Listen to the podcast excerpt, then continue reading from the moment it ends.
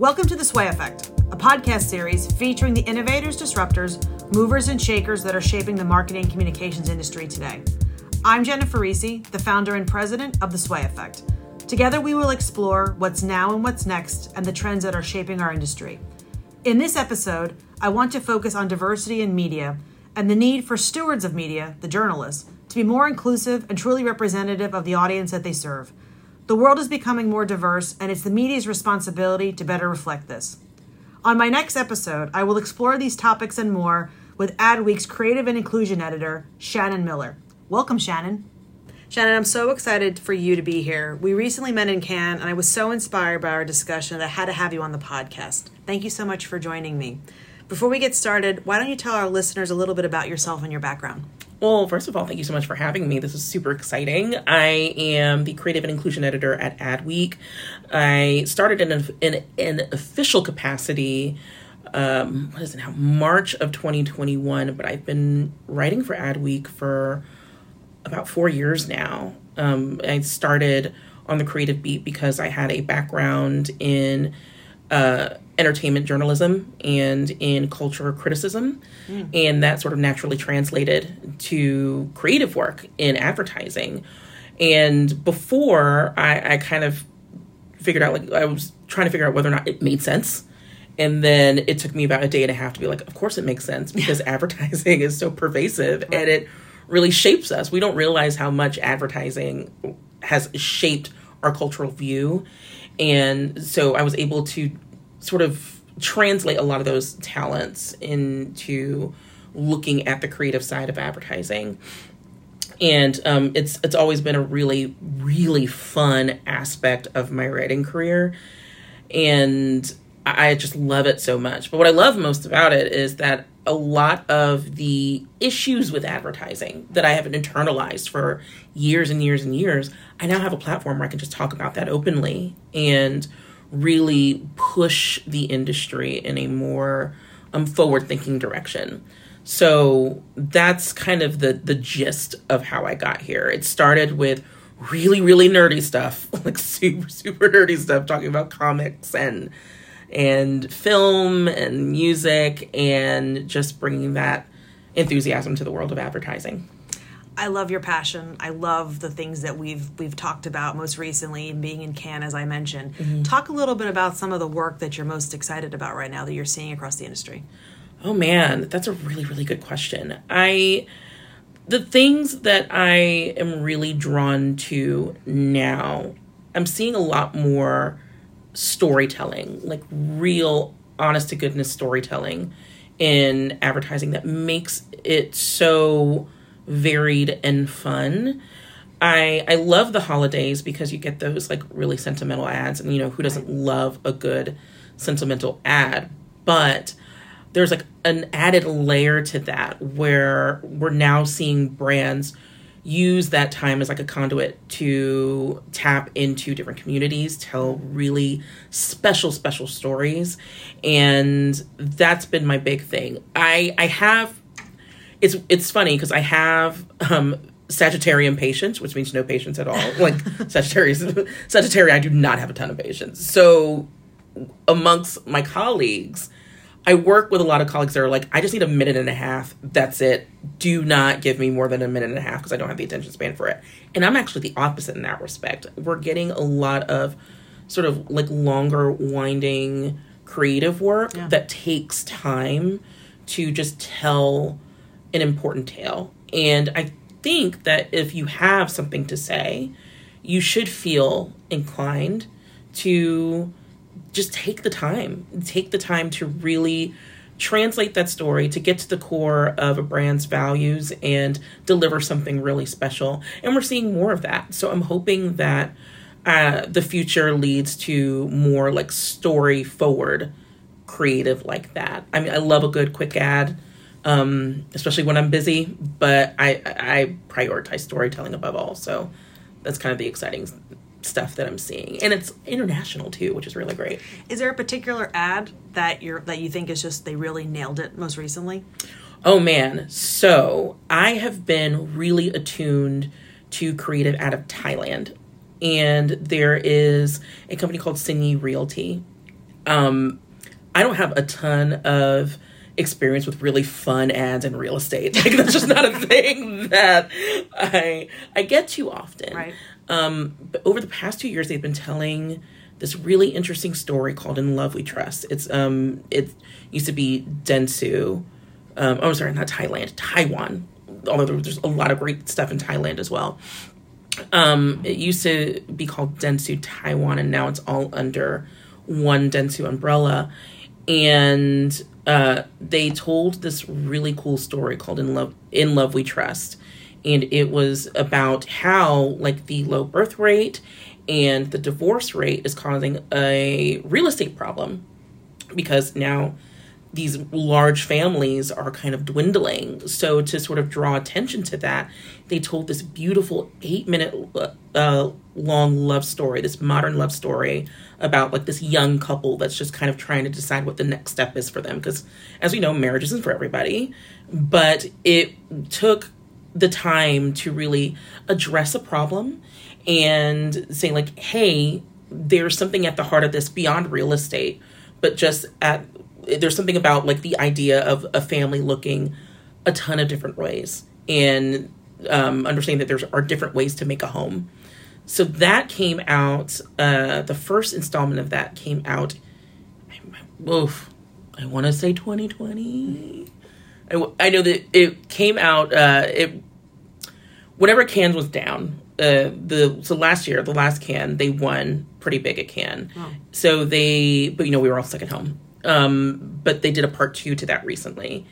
And it's lending itself to sort of like an overarching story that I think is really, really sweet and uh, makes you forget that you're watching an ad for real estate. And somehow it all ties together in a really, really cool way.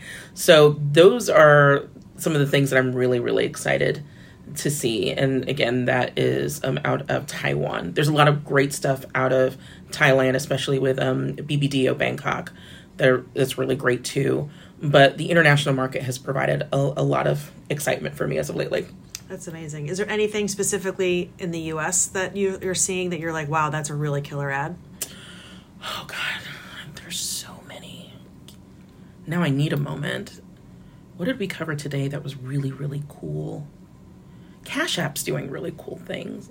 Um, they recently did they're, they're big. They have a big financial literacy platform, mm. and it has been ostensibly geared towards um, Black American audiences because they've had um, a lot of really great uh, Black talent, like Serena Williams. Um, they just recently launched a partnership with Kendrick Lamar, and they did this really cool financial literacy ad that I just loved. It was Kendrick serving as sort of a liaison between one of his, his comedian friends and this major entrepreneur. And he's sort of serves there to like translate this frustration that his friend is having because he lost money uh, due to like a bad gamble.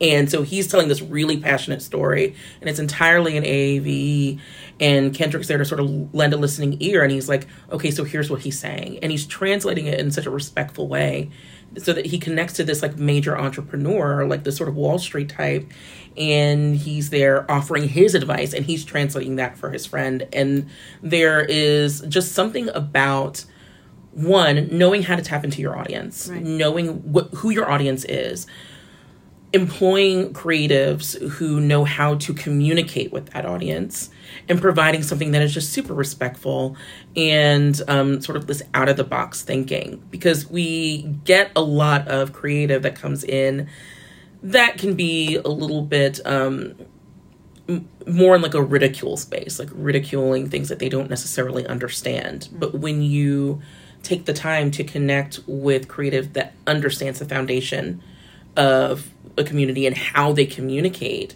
and you know allow them to just create something that speaks to that magic. So that was like it was it made me like weirdly emotional when i watched it. I was like this is an ad about cash app. Like why do i feel like teary eyed because i haven't seen anything that respectful in a long time. So that was something that i was really really excited to to cover for the site that's that's part of the reason why I wanted to have you on the podcast is because your role of really like focusing on creative and inclusion that's something very central to what we do at Sway too like mm-hmm. everything we do is about putting D&I at the center of everything that we do for our brands we mm-hmm. want to make sure that we push them to have teams and and, and agencies and partners etc that are representative of the stakeholders that they're serving mm-hmm. so have you seen there be a more conscious shift by brands to really be more inclusive in their advertising um, you know, or do we have more work to do? We well, we definitely have more work to do, and and I mean, you never are going to reach the perfect point. You're never going to reach a point where we're like, we did it, guys. We right. eradicated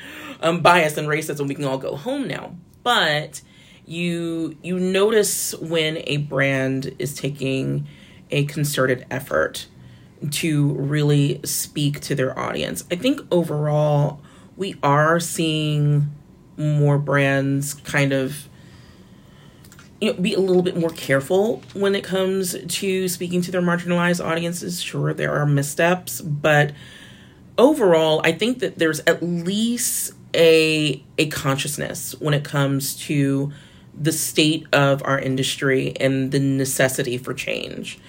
So we're working off of that sort of basis of like, okay, we know that something needs to be done, and now it's about taking the next actionable step.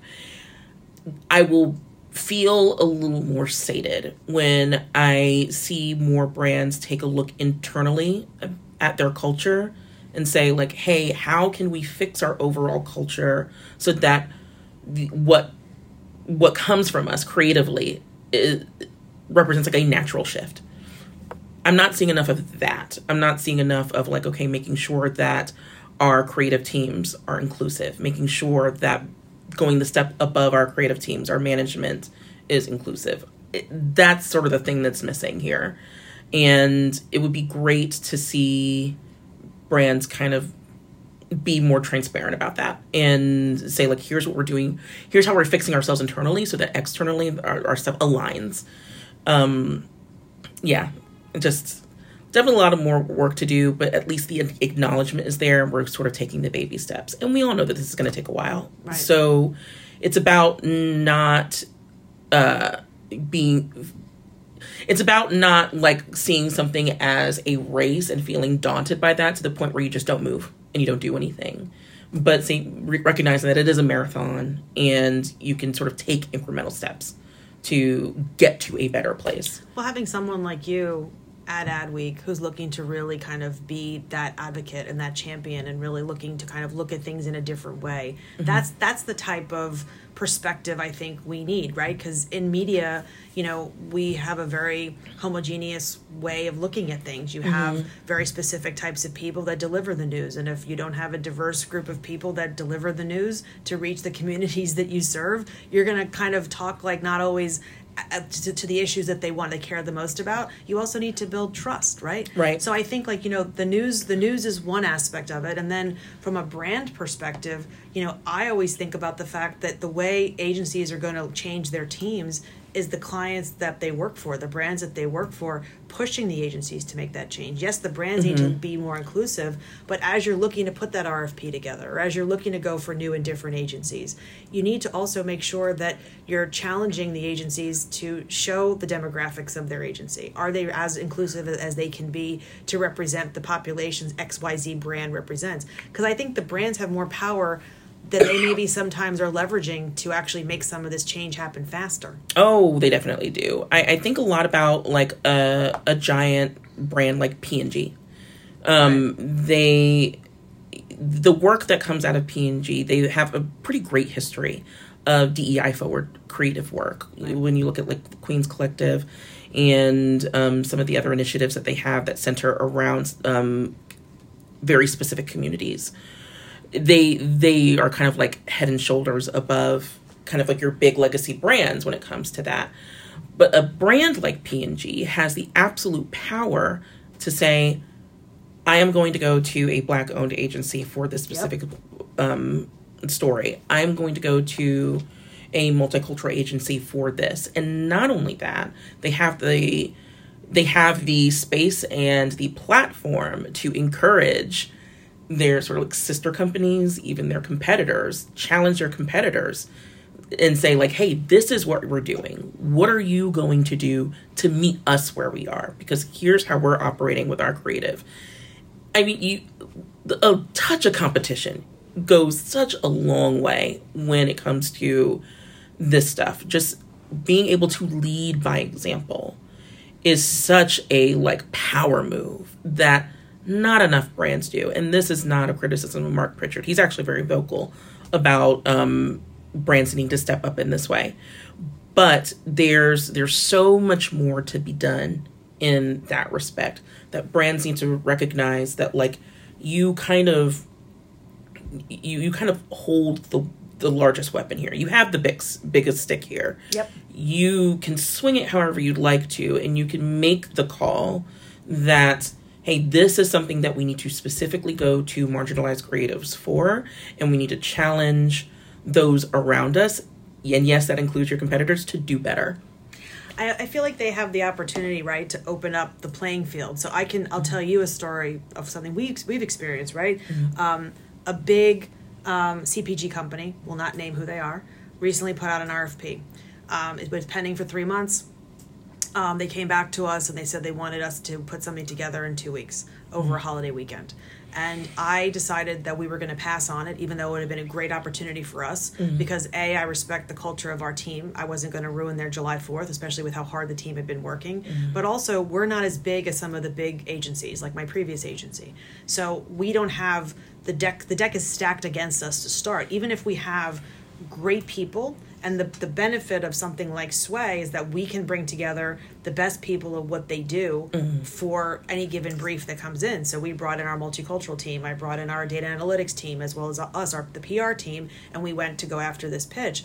But i thought in retrospect looking at it i was like we have no shot to win we can't mm-hmm. put together the 50 page procurement driven RFP, the 50 page creative RFP in the matter of two weeks and not destroy the rest of the agency with all of the clients that were doing great work for each and every day. And by the way, the team needed a break. Right. So we said no. And do you know that, that they came back to us and said, How do we get you to want to work with us?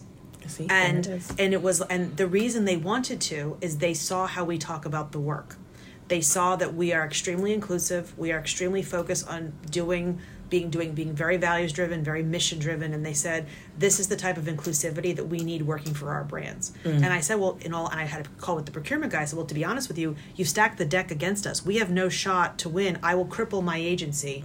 Do I think we can do great work? Yes. Do mm-hmm. you love the case studies as part of the RFI that you loved? Yes.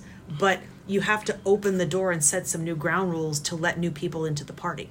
Mm. And so we then had a credentials presentation. Do we have any work yet? No. But I do think at some point something is going to come because they actually realize that we're the type of agency they want to work with, but they have to start to think about doing things differently and invite us to the table. That's beautiful. It's and that's really just what it takes. It's about put wearing your values on your sleeve right. and attracting the work that's going to align with that. Um, I mean, when we talk about sort of the state of the agency world, I mean, we can go on and on about like just sort of the culture of burnout and how just the the old. I don't mean I don't want to say old. It's definitely still very much prevalent, but kind of the dated, uh, the dated way that agencies run is really not at the benefit of creatives, and especially now where a, a, lot of us are working with leaner, leaner teams. You have to sort of put the culture and your creatives first. Right. And say, this is how we operate. These are our boundaries. We do excellent work because we respect these boundaries and because we adhere to them. Now, are you ready to play or not? And I, I would like to hope that that's something that is going to continue to foster not only great client agency relationships, but in the end, just produce work that has been allowed to like, you know, flourish in the time that it needed to to to bake. Um, I just I hope that other agencies can sort of take that baton and be like, okay, here are the boundaries that we're going to assert for our staff, so that we can feel replenished enough to produce excellent work. Because sometimes you can tell when work is rushed or right. when like a team is like up against the wall uh, because the work the work just always reflects it in the end and you just you just have to realize that agencies and brands alike have to realize that like better environments produce better work at the end of the day exactly Shannon, you have a great platform, right? You have a great mm-hmm. platform. Folks listen to what you have to say. They, I hope. They, they, they, no, they do. They lo- they love your perspective because um, you tell it like it like it like it. You tell it like it is, and you tell it give it to people straight. Talk a little bit about what your goal is in your role for the next year. For the next year, I really want to produce quality journalism that speaks to a cultural follow up. Um, I talk a lot about how journalism needs to lean more into following up on things after they've reported them. The past like three years, I think we've all been privy or subjected to a lot of promises, and that's what advertising is about. Like seventy percent, seventy percent of the time, right, is the promise. But we have to follow up on the delivery. Did they deliver? Did they make an effort to like increase the number of marginalized creatives within their their pool? Did they change the C-suite? Did they you know try to tap into these audiences in an authentic way like they promised they would? Did right. they you know did they offer all the things that they promised us in 2020? Did they deliver it by 2023? Right. And it's not like an indictment. It's not any it's not gotcha journalism. I don't have time for that and I don't believe in it it's more about just making sure that everyone knows that this is stuff that we care about. It's not just stuff that we are reporting to fill a space online or in a magazine. It's about, you know, laying the groundwork and sort of building that archive of change and then following up to make sure that people are following through. So that's what the next year is going to be for me is I love doing the fun stuff. I love covering mascots and talking about creative campaigns. But now, you know, we're it's it's game time. We need to get to a point where we're saying, okay, here are all the changes that you said you're going to do. It's not so much about did you deliver, but like what have you done up to this point and where is it going? Right. And I'm hoping that that just sort of sets a, a foundation for Adweek. That Adweek is a place where you can, you know, tell us your goals, but also a place where you can come back to and say, okay, here's what we've done, here's where we fell short, here's what we're looking for in the future. I, I just want to be that for Adweek. And I think a lot of our journalists, if not all, have that mindset. That's so refreshing. But it's it's you, you have to do it. I, I can't remember or not remember, I can't like count how many times I've covered an initiative and just been like, is this really going to happen? Is this something that you know you're going to take the steps to? And it doesn't have to be perfect, right. but like, are you really going to take these concerted? You're going to make the concerted effort to take these steps. So I'm really excited to to do a little bit more of that and to hopefully be a safe space where companies and brands can be like, we didn't, you know, meet the goal. We knew we set a lofty goal, but here's what we have done and here's what we're excited to do it's just about making sure that everyone knows that we're not going to let up. That if we want change, we have to be persistent and we have to be insistent. So that's kind of the the big thing for me. But I'm also really excited about some fun stuff too. Doing a lot of um, people first work, really looking at the creatives that are doing great change. I do that with Off Madison. I'm trying to do that in just our general coverage. I I'm just really excited about all of it. And Shannon, one final word before I let you go.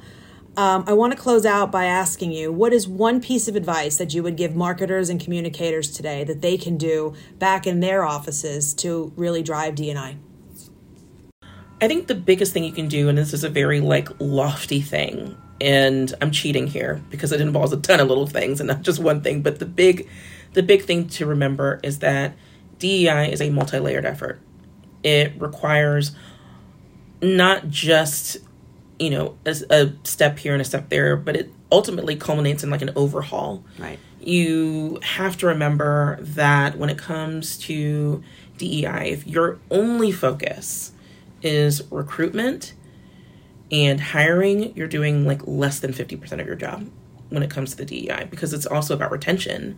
It's also about making sure that you are taking a very deep, hard look internally and saying, okay, what does our leadership look like? What does our middle management look like? What do, does our vendor pool look like? What does, you know, our lower levels? It's about looking at all of it. If you are just focused on sort of checking the boxes at the lower levels and saying, okay, we did our job, we did it, and doing this sort of forward facing, like performative thing, it's not going to last. You have to build a a much uh, you have to build like a much stronger foundation. And then you have to once you've done that you have to foster an environment where they want to stay. Because that's the big thing right? right. Is you got me here. Fantastic. Are you giving me the tools for success? Are you giving me the space to do what i need to do to create change? Are you providing me with the resources and support to make sure that i can go the distance? And are you putting uh, my needs first when it comes to making sure that I am energized long enough to do this. That's just a a company wide and industry wide thing that everyone really needs to take a moment and um, do like an internal check and see, okay, am I doing that? Am I doing that for my team? And I, I, think from there, once you've got that figured out, I think everything else falls in place. And that could be really Pollyanna of me forgive me, I'm from Florida. We're very, very, very positive. But I just have, I just feel like if you change the culture internally, everything else falls in place. So that would be my my one big thing. Is just remember it is a multi-layered effort, and it's going to take time, and it's going to take super hard conversations. Um, but get through it, and I think those that stick around are really going to be the change makers of our industry. Shannon, thank you so much for coming on the podcast today. It was a great conversation, and um, you have an ally in me, and I, yeah. I can't wait to continue to do more work together and see what you continue to do next. Me too. I'm really excited. Thank you so much for having me. I appreciate it. Thank you for tuning into The Sway Effect, our podcast series from our network of innovators, disruptors, movers, and shakers that are changing the marketing communications industry today. Keep up with the latest by following, reviewing, and subscribing to all things that we're doing by checking out our website at www.theswayeffect.com. Let us know what you thought of today's episode by leaving a comment on our LinkedIn and Instagram at The Sway Effect or on Twitter at Sway Effect.